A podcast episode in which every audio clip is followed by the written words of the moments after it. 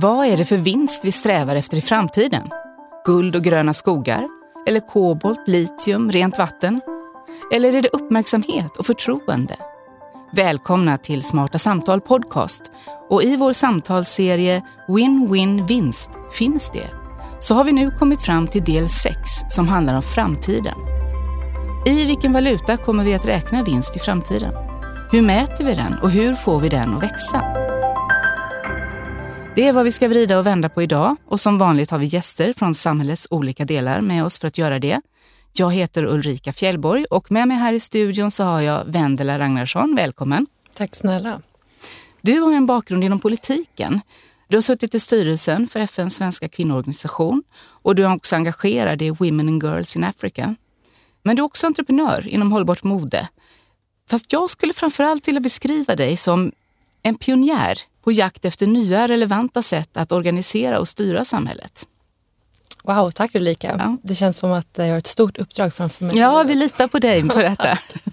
vi har också med oss eh, Johan Andresen här. Välkommen du också. Mm, tack så mycket. Du är ägare och styrelseordförande för ert familjeföretag, ett investmentbolag som heter Färd. Och du har ju förresten även investerat i stiftelsen Smarta Samtal. Mm. Och för den som inte känner till Färd så kan man säga att ni omfångsmässigt är ungefär vad Wallenberg är i, i Sverige. Och dessutom så är du ledare av Norska oljefondens etikråd. Mm. Ja, det stämmer. Ja. ja, vad bra. Och eh, vår tredje spanare här är Erik Agner. Välkommen. Tack så mycket. Professor i filosofi vid Stockholms universitet. Nu även forskar du på Institutet för framtidsstudier.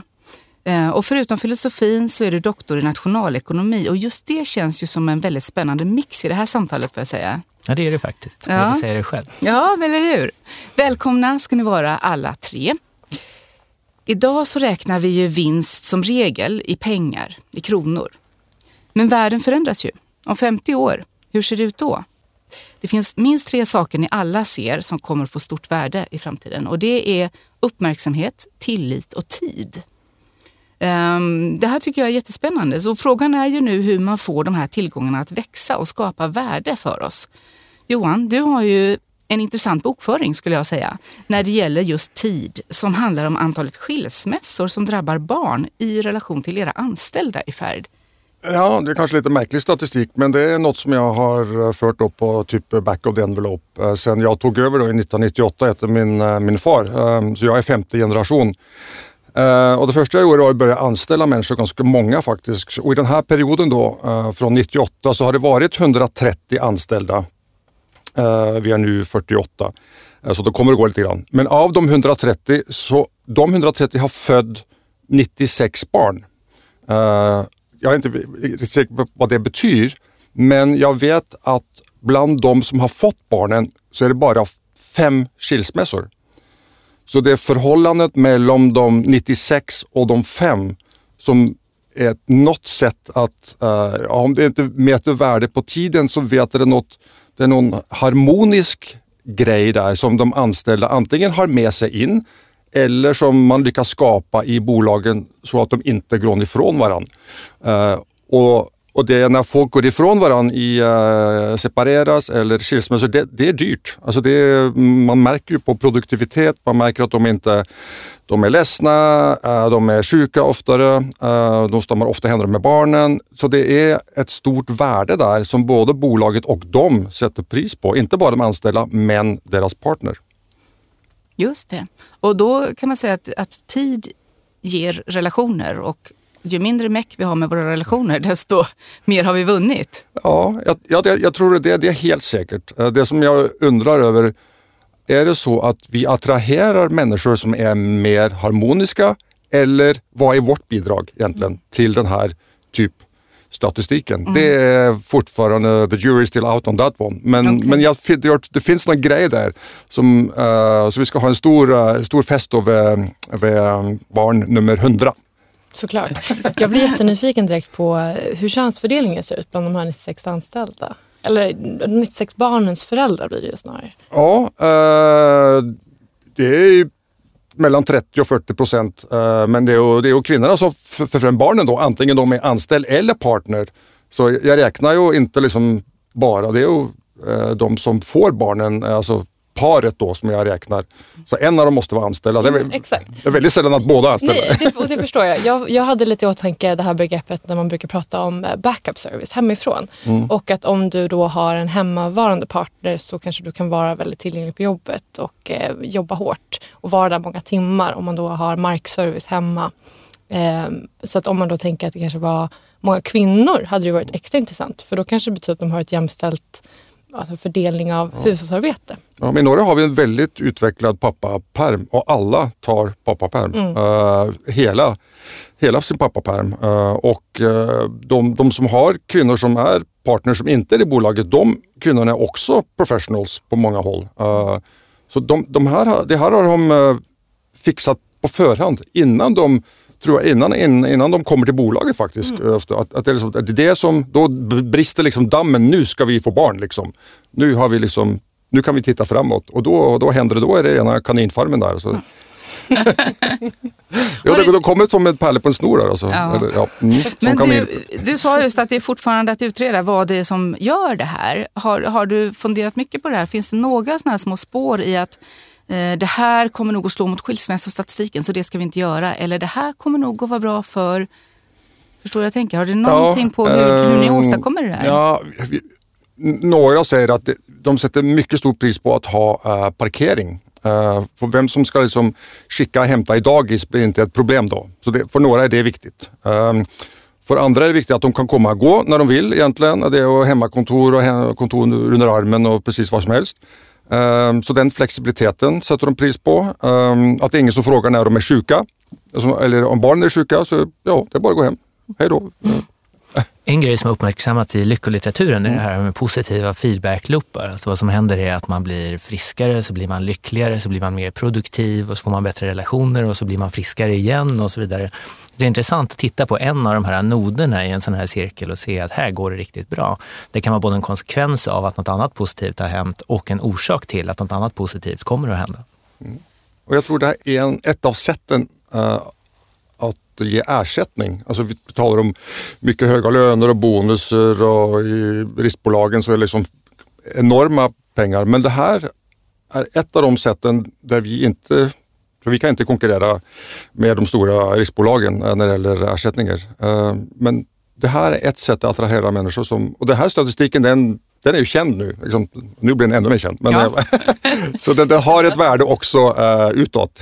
Ja, just det. Alla har ju bara 24 timmar på dygnet. Just. Det är ju universalt, väldigt demokratiskt mått. Jag tänker väl kanske också att vi får vinkla frågan till att börja prata om arbetsproduktivitet och att man ifrågasätter vad är ett arbete och hur många timmar ska vi vara på vårt arbete. Jag läste någon studie nyligen som visar sig att den genomsnittliga tiden som individer i Storbritannien faktiskt är aktiva på jobbet och utför produktivt arbete två timmar. Eh, och resten tittar man sociala medier, man småsnackar med kollegorna om man inte är så effektiv. Och om man då hade kanske börjat ifrågasätta hur många timmar vi faktiskt är på ett arbete och minskar arbetsdagen kanske vi blir mer produktiva när vi väl är där och får mer tid över till mer kvalitativt alltså innehåll i livet. Alltså hänga med familjen, träna, hinna handla, allt det där. Jag tycker att en bra vinkel i det här att fråga sig vad det är som begränsar oss. Vad är det som begränsar våra strävanden och våra viljan att finna oss själva och umgås med varandra och sånt här. Och det är klart att pengar spelar ju roll. Det har ju alltid gjort det och det kommer att fortsätta att göra det. Alltså I viss mån behöver man ju pengar till saker och ting som man bryr sig om. Men när man blir rikare och rikare då, individuellt och som land, så har man fyllt de där behoven som ligger i botten på behovstrappan. Och sen börjar man närma sig saker som att realisera sig själv eller bygga meningsfulla mänskliga relationer och så vidare. Och då är inte pengar nödvändigtvis den resurs som begränsar våra vår förmåga att göra det. Tid kan vara jätteviktigt. Som du sa så har man ju då 24 timmar i snitt va? som man inte kan göra så mycket, vilket man inte kan göra någonting åt. Man kan göra något åt hur man spenderar den eller tillbringar den. Men sen finns det andra saker också som kan spela roll. Så till exempel det här med uppmärksamhet, liksom i vilken mån man kan koncentrera sig på någonting. Man blir avbruten hela tiden så man inte lyckas liksom slutföra något projekt som man har börjat. Eller om man får frihet och liksom lugn och ro och sånt här, det är en sak. En annan sak kan vara tillgång till natur och miljö. Om man har sånt i anslutning till där man bor så kan man njuta av det. Som det är väldigt långt, man måste köra långa sträckor, man måste ha bil och så vidare. Mm. Så kan det vara en begränsning som kan, som kan sätta verkliga käppar i hjulet för människors strävanden. Mm.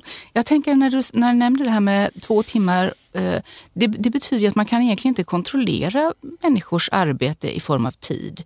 Utan det handlar lite grann om, om lust, att, att vilja göra ett bra jobb helt enkelt. Och kanske tillit, att, att ge tillit att människor gör ett bra jobb när de ska göra ett bra jobb. Men då kanske man också ska ge dem förtroendet att styra sin tid. I, i botten på den där ekvationen, är det, vad, vad hittar vi där? Där hittar vi reell värdeskapning. Ja, mm. ja men precis. Alltså, alltså reell produktivitet. Och, och det är, alltså produktivitet är ett problem också därför att uh, det blir ju färre då som, som ska på något hålla igång uh, välfärdsstaten. Uh, och så mm. litar man lite på AI och sådär. Men vi behöver ju varma händer som faktiskt uh, genererar ja, vinst som är skattbar och som, som det kommer avgifter från. För vi kan ju inte liksom ta tid till banken liksom, eller ta tid till, vi kan betala, betala med tid. Liksom. Det är, man måste betala pengar faktiskt. Så man måste ju ha den här balansen mellan att skapa gammaldags värde eh, men också ha eh, tid nog, nog att, eh, och, kvalitet nog att fylla på den andra sidan. Annars så håller det inte ihop. Mm. Så, um, för staten vill ju ha sina pengar. Liksom. Ja precis, men det, att det omvandlas då till pengar det, det är en sak. Men mm. hur får vi då detta att, att ske? Alltså när, när vi pratar om tid, är tillit den andra grejen som vi behöver ge människor för att de ska få tid att vara produktiva? Helt ja. enkelt. Alltså, annars så blir de inte det för då sitter de och, kollar sociala mm. medier och springer extra till banken eller frisören eller vad det kan Absolut. vara. Jag tror det handlar väldigt mycket också om att vi har kanske en eh, liten rädsla för att den här gigekonomin närmar oss och att det kommer vara skadligt för många anställda. Men att, eh, och att det liksom på något sätt driver upp en arbetsmarknad och villkor som vi har kämpat väldigt länge för genom alltså alla processer kring eh, fackförbunden såklart som har gett oss bra mm. rättigheter. Men det kan också vara så att om man tittar på ett dagsverke så kanske det skulle innebära mycket mer frihet att jag då, om jag är effektiv, att det på något sätt skulle liksom gynna mig som individ om jag blir klar med mitt jobb och då får gå från jobbet. Mm. Eh, så att det kan ju också bli ett positivt instrument. Jag vet inte om du Johan skulle säga till dina anställda att det här är ditt dagsverke, to-do-listan, sen får du gå hem. Eller är det timlön som gäller? Nej, nej, nej, det är, det är ingen av delarna. Det är liksom, vi har en grej vi ska om vi ska köpa ett bolag eller vi ska lansera ett produkt så liksom, det ligger ju en eh, mycket stor frihet i det. Eh, den här, eh, ja, att, man har, att man kontrollerar anställda hela tiden, det, det, det är long gone. Liksom. Det funkar inte längre. Inte, inte på den här nivån. Nej. Det är tillit det är, och förtroende som, som de vill ha och som de behöver och som de är attraherade av egentligen. Det är, ja, det är viktigt för dem. Och hur mäter man det för att kunna ge det så att säga? Hur man mäter? Ja, ja. ja man Eller hur kan man ge det för att se och mäta vad som kommer ut av det, om det funkar? Liksom? Ja, man anställer en kille som är 28 år och så ger honom en miljard. Liksom, så då, det är på något sätt det är ganska konkret för honom. Då. Alltså det, uh, alltså han, han, får inte det över bordet så här, men du förstår vad jag menar. Alltså han, uh, man ska skapa värde i henhold till en strategi då. Uh, så det och det är inte så ofta att man får det, den typ tillit. Uh, och då får man förtroende tillbaks och då får man också förhoppningsvis uh, resultatet då som man kan uh, dela på. Ja. Sen tänker jag på det här med produktivitetsvinster på individnivå. Alltså det finns ganska mycket evidens som pekar i den här riktningen att folk använder sin tid på ett ganska osmart sätt. Man har en massa negativa tankar och man disponerar sin tid dåligt, man är oplanerad och så vidare. Man ser det bland annat på alla produkter, alla böcker som handlar om hur man ska planera sin tid mm. och alla såna här lifehacks som man läser om, liksom hur man ska bli mer effektiv och sånt där. Och det kan man ju kanske göra sig lustig över, men det finns en viktig insikt där som är den att människor är inte så himla bra på att disponera sin tid. Men det är egentligen goda nyheter, för vad det betyder är att vi kan bli bättre. Vi kan ha mer tid till oss själva och mer tid till våra eh, vänner och familjer och dessutom arbeta mer och effektivare om vi är lite smarta. Ja, och hur blir vi det då? Eftersom vi inte är det. ja. Visste jag det skulle jag skrivit en av de där böckerna. Ja, precis. Jag tar, tar bort eh, sociala medier är en väldigt effektiv eh, metod för att få mer tankeutrymme i alla fall. Och Men du, det där, av att man... Det där är intressant för det för oss in på en av de andra sakerna som ni också har sagt alla tre, fast lite ur olika vinklar, vilket jag tycker är spännande, nämligen uppmärksamhet.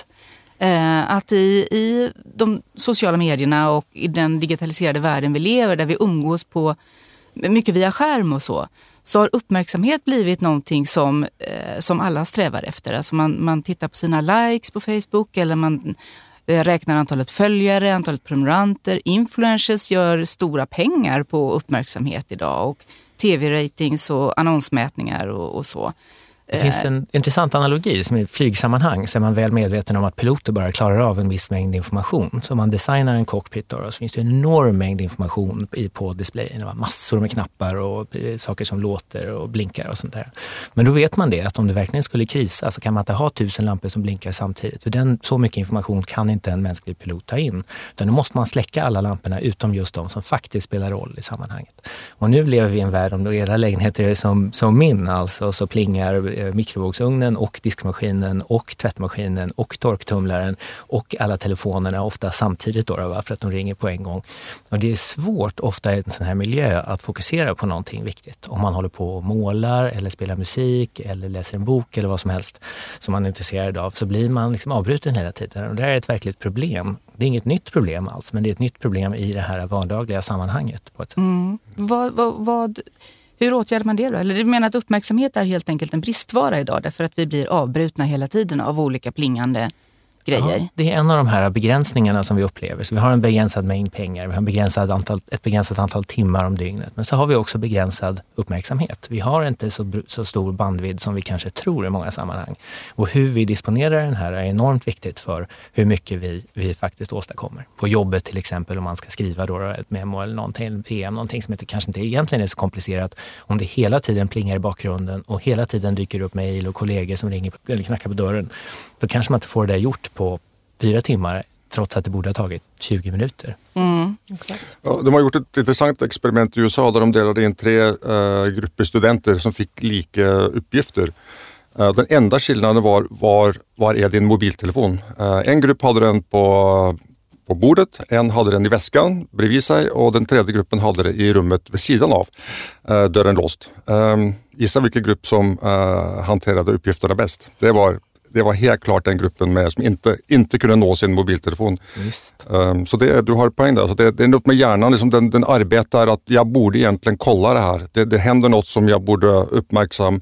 Men ja, så, och då fokuserar man inte på det man ska göra. Folk har ju såna här fantomsmärtor, alltså i bemärkelsen mm. att man känner att det vibrerar i fickan även om det inte gör det. Liksom, även om telefonen precis. inte är där. Ja, just det, precis. Exakt. Jag tror Men, ja, förlåt. Och då blir man avbruten och då tar det liksom ett visst antal minuter att komma tillbaks in i det här uh, flow-tillståndet eller koncentrationen som man hade. Mm. Jag tänker också på att vi måste börja se på uppmärksamheten som en faktisk valuta. För att vi betalar ju med uppmärksamhet till de bolag som vinner väldigt mycket på att vi tittar två sekunder extra på en annons på Instagram eller Youtube. Eh, så jag tror att om vi börjar se uppmärksamheten som en begränsad resurs och att vi har x antal timmar, eller hjärnkapacitet snarare. Så om vi då gör ett experiment med oss själva och klipper ut sociala medier och ser hur mycket vi orkar läsa på kvällen eller bara har en känsla av att man kanske känner sig utspädd eller trött. Då tror jag att det finns en väldigt tydlig korrelation där för alla. Att man ser det. Liksom. Mm. Sen finns det massor med forskning också om fördelar med att göra saker annat än att titta på skärmar till exempel. Så det finns forskning som visar att det finns klara liksom, kognitiva, neurologiska positiva effekter av att gå en promenad i skogen. Så känner man sig trött kan man gå en 20 minuters promenad och få en bevisad, mätbar liksom, förbättring i förmåga att komma ihåg och sånt där. Men vad folk gör ofta om man känner att man behöver en paus är att man kollar lite på Facebook eller man tittar på Instagram eller man svarar lite någonting. Och den sortens aktivitet har inte alls den här sortens regenererande effekt, den hämtar man sig inte av. Då blir man bara tröttare. Mm. Ja. Det är klart liksom visat, va? men det är svårt att ta till sig den här insikten. Jag går ja, det... inte heller på promenader när jag känner mig trött. Liksom. Jag tittar också på Facebook fast att jag vet det här. Ja, och det, det, är ju ett, det är ju ett tydligt exempel på där man faktiskt tjänar pengar idag på en resurs vi alla har liksom en viss begränsad mängd av eh, när vi ger den så att säga. Eh, men Johan, jag vet att du pratade om att när man, när man ger uppmärksamhet så värderas det ofta väldigt mycket av de som får dem.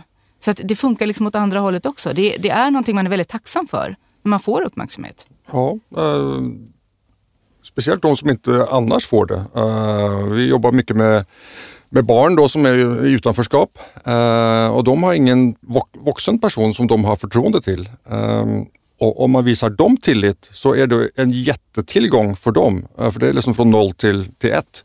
Mm. Så, så då betyder det jättemycket, så det är en positiv grej. Ehm, så den drar inte uppmärksamheten väck från något annat. Den hjälper eh, ungdomen att få en plattform. Mm. Och det är, ja, det är verkligen ett konkret värde mm. ja. ehm, då. Men du var, ut, du var ute i skogen och gick alldeles nyss, så jag tänker vi återvänder dit. Alltså naturresurserna då och Och eh, vad kommer vi att slåss om i framtiden? Alltså, är det fortfarande guld? Olja sägs vara på väg ut, eh, får väl vi beklaga eh, våra norrman här i studion för kanske, men resten av världen är det förmodligen en välsignelse för. Allting kräver mera el. Är energi någonting som vi kommer att liksom samla på? Ja, eh, vi kommer att behöva mycket energi. Vi talar om här, alla de här eh, dingsterna vi eh, arbetar med, de kräver mycket information och information kräver mycket datakraft och datakraft kräver energi eh, och nedkylning också. Som ehm, också kräver energi? Absolut. Ehm, så att man, när man lägger en anläggning i Kiruna, så vad ska man elda med då? Liksom? Är, det, sol? Nej, det finns ju inte så mycket sol så man måste hela tiden hitta på mer effektiva medel att hålla igång det här systemet faktiskt. Och även vatten. Vi kommer behöva att rensa mera vatten. Både det vatten som, ja, som rinner i, i ån och vatten från, från havet som vi behöver desalinisera. Ehm, så det, mycket mer energi än det vi tror faktiskt. Mm. Men det behöver inte vara olja förstås. Jag tror vi kommer tänk tänka tillbaka på den här tiden när vi spolade toaletterna med dricksvatten och tycka att det var helt galet. Alltså det är helt makabert egentligen att vi i Sverige inte har... Att vi, man skulle i alla fall kunna ta duschvattnet som vi har använt. Ja. Någon form av återbruk på vattnet. Men vi är så vana vid att det finns vatten. Att det är ju Ja, det kommer nog förändras väldigt markant. Och det finns ju delar av Sverige där torka är ett problem, som Öland till exempel, där befolkningen femdubblas eller någonting på sommaren och där det faktiskt är vattenbrist och där de två kommunerna har börjat bråka på olika sätt. Inte som i Mellanöstern givetvis, men ändå. Man börjar se liksom den här dynamiken som uppstår när det är ont om vatten. Alltså det är inte lätt. En annan sak som vi har eh, kommit in på lite grann här nu, men det är ju det här med, eller det angränsar i alla fall till det här med uppmärksamhet, det är in, vår integritet. Vendela, du var inne på det eh, som en av de stora grejerna som kommer kunna bli ett betalmedel faktiskt Absolut. i framtiden. Hur tänker du då? Jag, jag har ju vuxit upp med, i alla fall, eh, jag tror att en yngre generation har ju spenderat sina tonårsår på sociala medier och på internet och att eh, man har varit så synlig och hela ens liv har varit synligt. Alltså från att man varit i princip tonåring och man ser tillbaka nästan med skämskudde liksom, över saker man la upp på Facebook och sociala medier. Och många vill ju radera sina profiler helt och hållet för att på något sätt få tillbaka någon slags värdighet kanske. Eh, och jag tror att i framtiden kommer det gå mot att vi eh, att, att vara onårbar, liksom att vara den ultimata högsta sociala statusen kanske blir att inte exponera sitt liv. Att dölja det, att inte ens behöva dela med sig av det. För att eh, det kanske blir liksom en, eh, en nytt form av också alltså ett nytt form av klasssystem. Vilka som har råd att göra det och vilka som då istället måste använda sig av sociala medier för att försörja sig med en ny generation nu som kanske är influencers och på något sätt blir beroende av sociala medier för att tjäna pengar och mm. driva trafik. Som vi talade om, ehm, den här uppmärksamheten den kan ju också bli en bra sak eh, för om man inte har råd att köpa ett tält till exempel. Med uh, pengar menar du? Ja, ja. Uh, men man vill uh, gärna ha den här Instagram-grejen då från den här fjälltoppen. Ehm, så tror jag i framtiden att ja, bolag som producerar tält, de är happy att låna ut tält faktiskt till någon som bara åker iväg för en helg. Um, och det kommer att finnas massor av second hand typ tält och sovsäckar och, och grejer som folk använder för att ja, komma ut i naturen och genydelsen då, betalningen är, uh, ja, ja uh, taggar ditt produkt, uh, ditt bolag um, och jag åker mer eller mindre gratis på, uh, till fjället. Mm. och, och, det här måste, det här tror jag är en bra grej, att man använder saker om igen och om igen. Eftersom ni såg bilden från Roskildefestivalen där alla hade slängt sina tält. Alltså det var liksom, hela marken var alla hade köpt som tält till 399 kronor och ingen tog med tältet hem. Och det, är liksom, det är inte den här ungdomen vi tänker på egentligen. Men vi vill ha den här andra ungdomen som liksom, ja, jag lånar eller köper ett äh, bruktält. tält. Mm. Och så, så kan jag tagga så mycket jag orkar. Mm. Men vad är det så då som gör att, att uh, du vill låna ut ditt tält till mig bara för att jag ska få eh, säga jag har lånat Johans tält, kolla ja. vad bra för honom. Ja, för jag har ett bolag som säljer tält. Så därför... ja.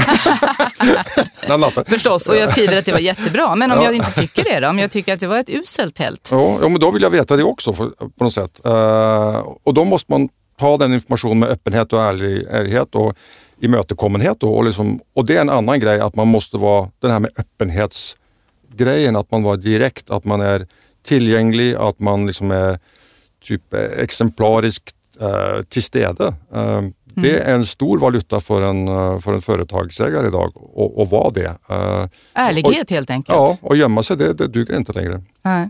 Men då är vi inne på det här med integritet igen. Mm. då behöver jag alltså använda min integritet för att kunna låna ett tält och ha min fjällsemester. Och du, du betalar ju med den då. Jag betalar ja. med den då, precis. Å andra sidan så det, det som tältägaren vill ha av alla oss andra, det är ju uppmärksamheten för sitt tält.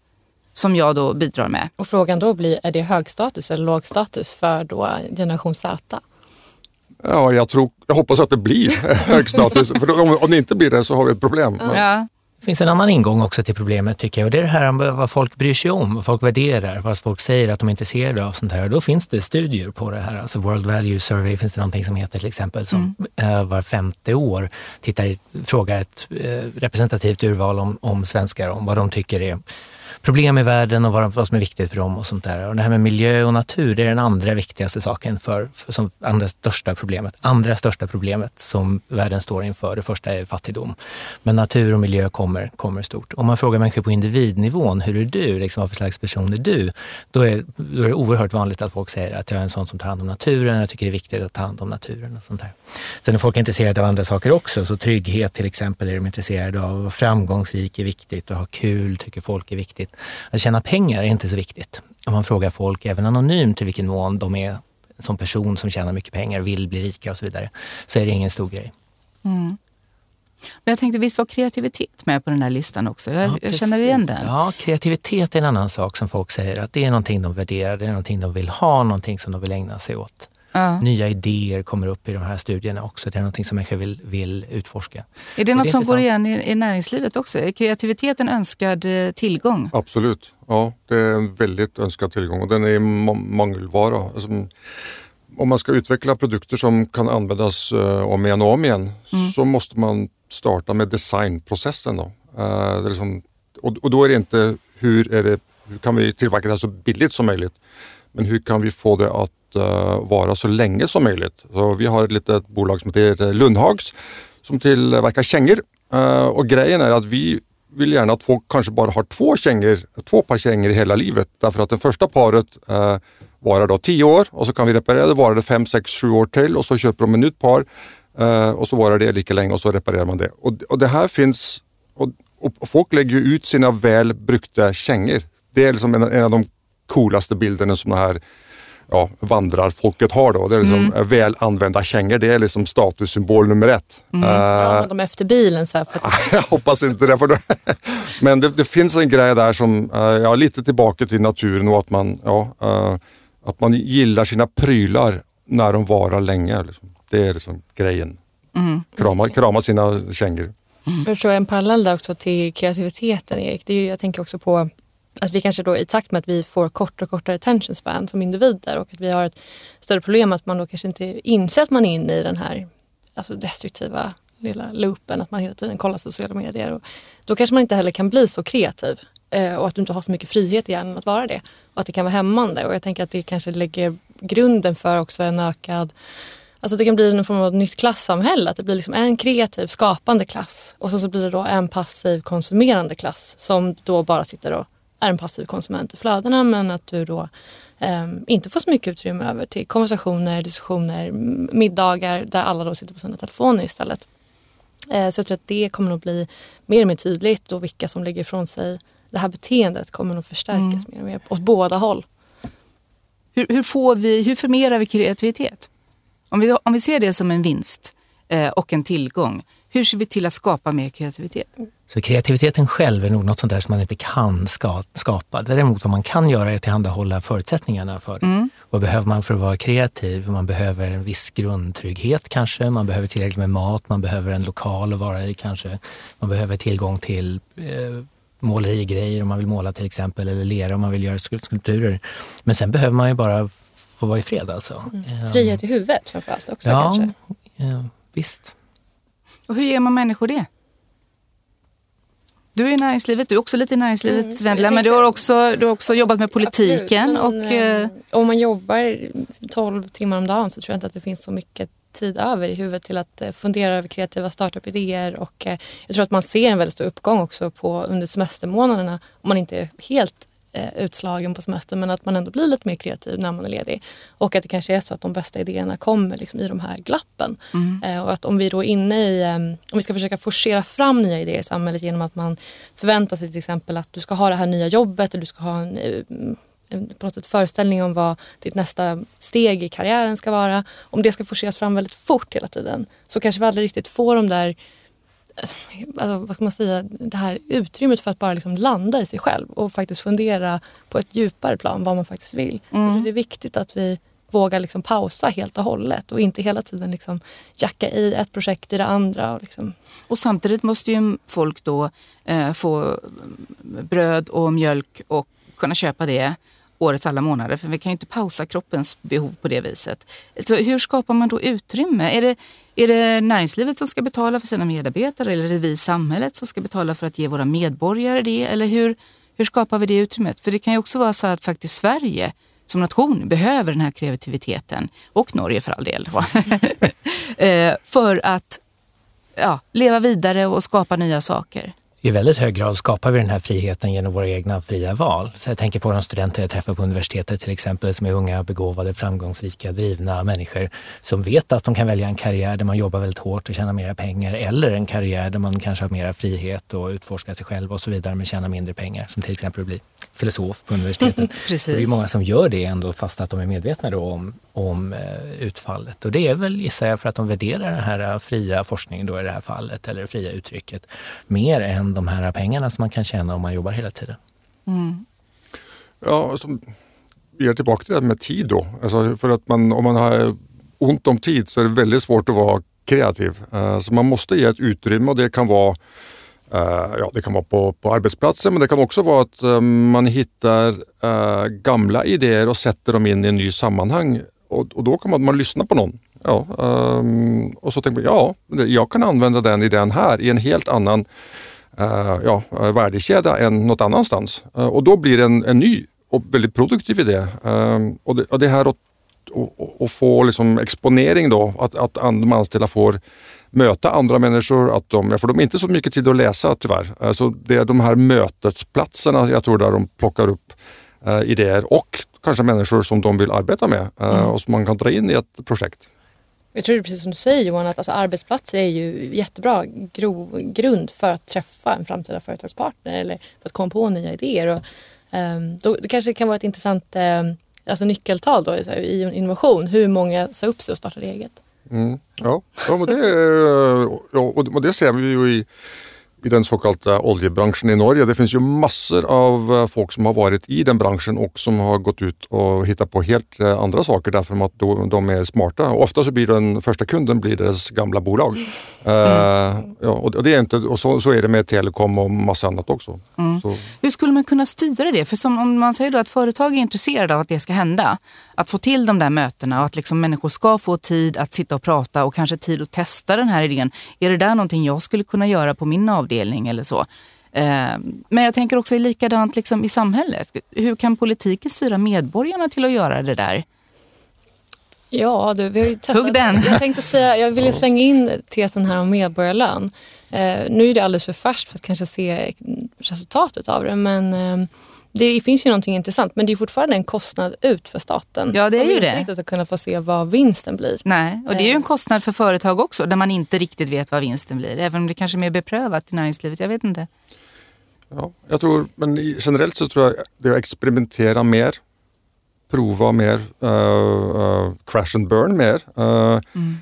är något som man som alla egentligen måste vara förberedda på. Alltså, ska man, ska man hitta nya lösningar, alltså, om det är i ja, civilsamhället eller i bolagen, så måste man liksom ta typ förluster med ett, eh, ett smil på något sätt och, eh, och våga gå på igen. Eh, och då måste man ha attrahera anställda som tål det där. Alltså det är för inte alla som, som tycker det är ja, som tycker det är så kul att förlora pengar eller att eh, produkter misslyckas eller sådär. Mm. Så man måste skapa en atmosfär där det är, det är inte naturligt men där det är uh, önskat.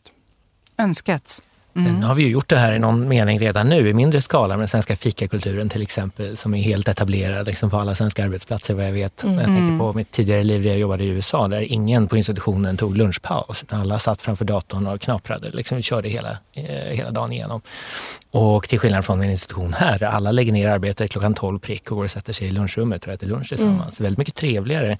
Men det är också, tror jag, positivt för kreativiteten och för eh, sammanhanget och att folk lär känna varandra. Och små konflikter som skulle kunna segla upp och bli en jättegrej liksom blir ingenting för man sitter och snackar om det där över lunch en stund på ett oproblematiskt informellt sätt. Mm. Mm. Det tror jag verkligen. Jag hörde någon, eh, en metafor angående det just kring att eh, på Handelshögskolan så hörde jag att då hade de ställt ut, eh, när de renoverade så hade de till en början ett kafeteria med en gemensam kaffe kaffemaskin, eller två stycken. Mm. Alltid i kö, jättemycket irritation. Men sen så fördelades istället kaffemaskinerna på eh, varje våningsplan. Men helt plötsligt då så blev det ju som sagt Alltså min... Då träffades folk inte lika Nej, mycket? Alltså. precis. Och då flyttade de tillbaka tror jag. Det, det, nu vet jag inte, vi får ha någon som får bekräfta om det är sant eller inte. eh, men det är nog jättebra. Och sen från ett eh, innovationsmått så är nog liksom just föräldraledigheten en per, perfekt utrymme för att också utöver då att kanske ta hand om sitt barn få lite mer tid till att fundera på vad man vill göra i livet. Så det har också bidragit till Sveriges innovation. Eh, man tänker att det är väldigt många kvinnliga entreprenörer som faktiskt får sina idéer att våga starta när man just eh, är på mm. mammaledighet. Mm. Och då blir det en paus där man rent mentalt gör någonting helt annat än det man brukar göra på jobbet. Så bara perspektivskiftet kanske är, och tid att ha det eh, kanske är en förutsättning. Exakt. Och även, alltså, utbildning är väl liksom någon slags grund i att om du har en utbildad befolkning som alla får liksom bra förutsättningar så eh, känner du nog trygg att du kan navigera dig genom livet mm. eh, och kan stå på egna ben. Och I sådana sammanhang finns det nog en viktig roll för lagstiftning tror jag också. Det här med föräldraledighet, det kan man ju i princip då i länder som USA förhandla sig till men i realiteten är det nästan ingen som gör det. Det är jättesvårt att, att få bli pappaledig då i synnerhet.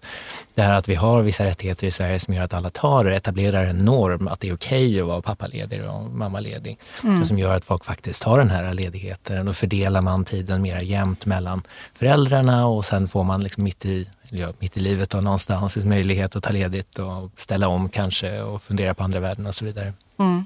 Men då tänker jag så här, alltså, digitaliseringen är ju någon slags påtaglig kraft som, som gör att vi förflyttar oss från då ganska materiella värden, att göra skor kanske, eller till att eh, vara influencer och, och, och där det blir mer immateriella värden.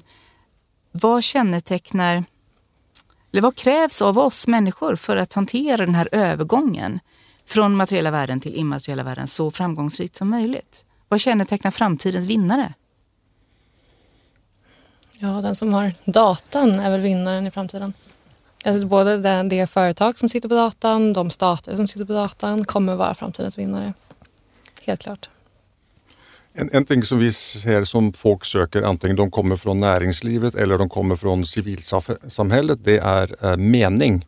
Att de hittar någon eh, någon sak, någon, eh, och det kan vara, vi arbetar mycket med sociala entreprenörer eh, och då möts då eh, typ en person som kommer då utifrån det offentliga och en tidigare McKinsey-konsulent och så drar de igång någon social entreprenör som verkligen har då en innovativ lösning på ett socialt problem. Eh, och de använder hur mycket tid som helst. Alltså det är som de bara öser på med egen tid för det är högre risker i det här entreprenörskapet än det är i andra typer av entreprenörskap på, på många sätt. Eh, men, men när de väl har hittat en sak som de tycker om, är viktigt för dem, eh, om det är att hjälpa ungdom som då har rusat sig, om de är tillbaka till skolan eller jobb, eh, så är det liksom, det är inga bromsar någonstans. Och, den här meningen är en fantastisk eh, drivkraft. Tyck, som, som på något sätt är det kanske lycka också eh, undervägs. Då. Men de, de tänker inte på det som att vara lycklig tror jag. Men det är något som de bara känner sig så mycket viktigare eh, och betydningsfull och eh, har hittat någon ny mening kanske efter att man har färdig med sitt gamla jobb eller eh, något annat. Så, så där finns det liksom en, en kraft att söka för att lösa några av de här eh, utmaningarna. Det är intressant att du säger det, för det här med mening är någonting som har dykt upp på stort sett både inom filosofin och psykologin faktiskt. Att det har visat sig att en massa mänskliga aktiviteter som att skaffa barn till exempel inte gör människor lyckligare. Liksom föräldrar är mindre lyckliga än icke-föräldrar och så vidare. Men föräldrar säger att de upplever mer mening i sina liv, att de känner att deras liv är mer meningsfulla. Och sånt där. Om man tänker på andra aktiviteter som folk ägnar sig åt som bergsklättring och havskappsegling och så här, man är inte så himla lycklig hela tiden när man seglar Gotland runt. Va? Men det kan vara meningsfullt ändå för att det är ett slags äventyr och man får pressa sig själv och man ser vad man klarar av och sådär. Så kanske man inte trillar i vattnet heller liksom under tiden. Och det där har visat sig vara en ganska stor drivkraft ändå i människors liv och någonting som vi inte har tänkt på tillräckligt. Mm. Jag tänker också att det här med mening stundtals också kan bli en klassfråga i och med att vi söker meningsfulla arbeten, vi vill själv förverkliga våra passioner, man ska hitta någonting man brinner för, man ska arbeta med exakt det man brinner för. Och till syvende och sist så blir det en fråga om eh, om du har råd att göra det. Eh, och då ska du också bli ganska framgångsrik om du ska få det här företaget som du verkligen brinner för att göra att eh, sticka iväg så att du kan försörja dig själv.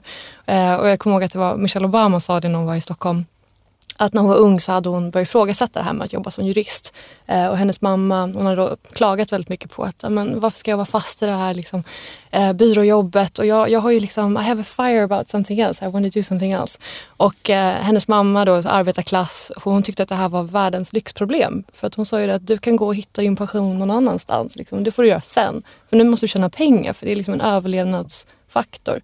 Så har du välstatus eller att du har pengar och har möjlighet att, att förverkliga ditt liv. Det är ju såklart eh, alltså det är ju en förmån men det är ju inte för alla idag. Mm. Absolut. Om man ska dra saker till sin spets så brukar det vara att människor slåss för det de vill ha.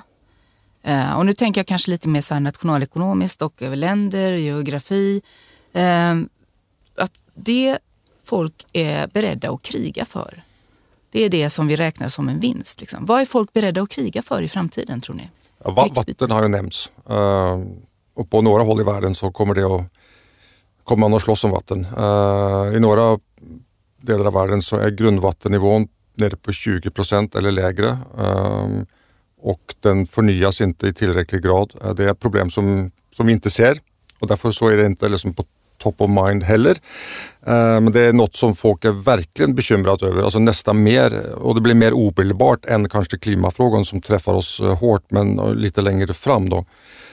Så det kommer att bli en, ett problem.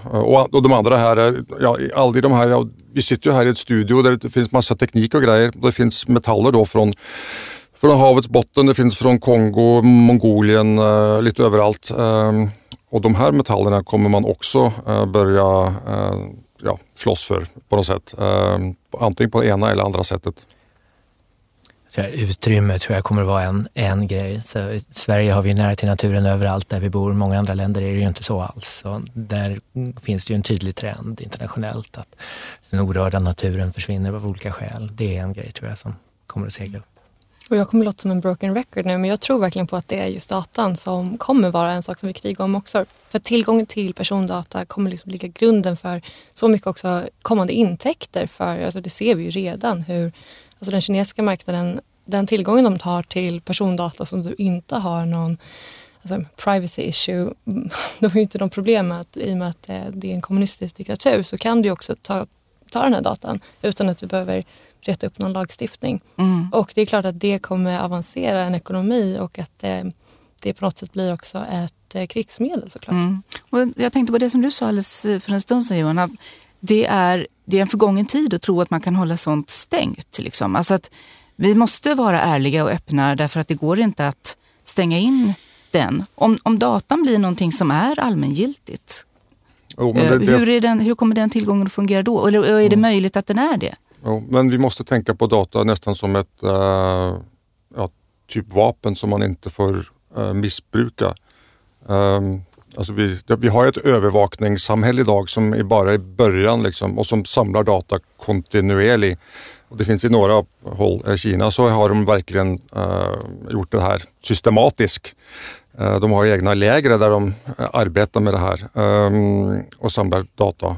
Eh, och eh, det här måste vi rätt och slett hitta någon, några normer som vi inte tycker att ska förstöras, inte brytas och vi måste hitta faktiskt något sätt med globalt, eh, ja, eh, inte, om det blir lagstiftning eller om det blir på något sätt att man blir gemensamt eniga om att inte använda data på ett visst sätt eller inte att man ska övervakas. Eh, The right to privacy finns faktiskt. Det är en uh, människorätt som, som kommer nu med fullt mått också för investorer faktiskt, att som de måste omhänderta.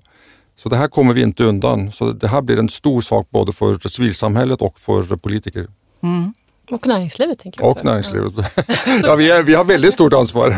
jag tänker att vi också lägger så stor del av hela den utvecklingen på just eh, näringslivet. Alltså, I och med att det ändå är de stora techbolagen som driver utvecklingen av AI och att det kanske inte riktigt staten som har hängt med i att vara just en beställare av utvecklingen av, av just AI. Och vad händer då när utvecklingen av just det här ligger i händerna på ja, men, kanske sex, sju aktörer? Um, så jag tyvärr är lite misstroisk. Jag, jag, är inte säker på om näringslivet kommer att ta sitt ansvar tillräckligt snabbt. Så eh, i det här tillfället så, så behövs det faktiskt eh, regleringar. eh, och om inte det kommer så kommer några stater, några, eller typ EU som har gjort gentemot Google och andra, de kommer att sätta ner foten rätt och slett. Sen mm. hoppas man att konsumenterna kan skärpa sig lite också. Jag tänker på det här, vi som är uppväxta med 1984 och den här skräckbilder om eh, tv-skärmar som spelar in allt vi gör och sånt där. Vi har ju tänkt att vi aldrig kommer att tolerera den här utvecklingen.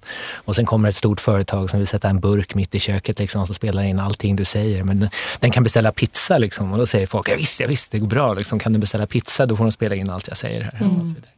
Vi var rädda för storebror som såg dig 1984 men nu ja, så går vi frivilligt med på att själva rapportera allting in. Ja visst, vi mm. säljer den rätten liksom Exakt. mot möjligheten att få beställa pizza med rösten. Vi kan också slänga in den heta potatisen om vem det är som bygger tekniken och vem det är som sätter koden. För att det kommer också såklart forma hela perspektivet på framtiden. Om det nu är så att eh, Googles anställda 69 procent män 2% svarta. Alltså det blir ju ett extremt vitt manligt perspektiv på den källkod som lägger grunden för liksom så mycket i framtiden. Eh, så det finns ju liksom ett enormt behov också av eh, eh, om staten kommer in så handlar det väl om kvotering men det tror jag att näringslivet alltid generellt är emot och det är väldigt svårt att kvotera in eh, diversity och mångfald för det vill bolagen gärna göra själva och då finns det väl bara positiva morötter i så fall att säga att man ser en bra koppling mellan ökat brett perspektiv, ökade vinster, men då måste ni börja någonstans och få in de här perspektiven. Så någonstans måste det väl också göras en läxa kring eh, rekrytering och det ironiska i det är att, eh, många av techbolagen har ju också liksom självskrivna då, algoritmer som prioriterar hard skills som då kanske typiskt kommer från ett manligt perspektiv. perspektiv. Så att du liksom aldrig, du, du blir ett självsorterande system som då inte värderar soft mm. Ja, det är mycket att, att, tänka på när det gäller eh, alla de här frågorna måste jag säga. Ehm, men stort tack för att ni var med här i Smarta Samtals podcast om vinst i framtiden och vad den ska vara.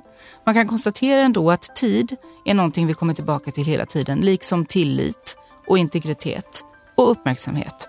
Och den som då vill göra sig själv till framtidens vinnare bör vara rädd om det här. Bör vara rädd om sin integritet, sin data och sin uppmärksamhet. Spendera den nogsamt på det de verkligen vill spendera den på. Och sen ska man helt enkelt se till att göra vad man finner meningsfullt. Och kanske roligt dessutom.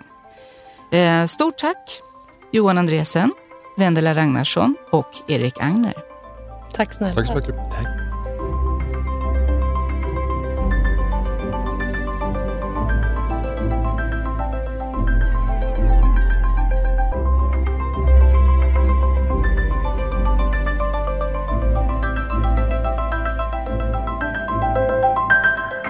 Det här programmet görs på Beppo. Beppo. Beppo.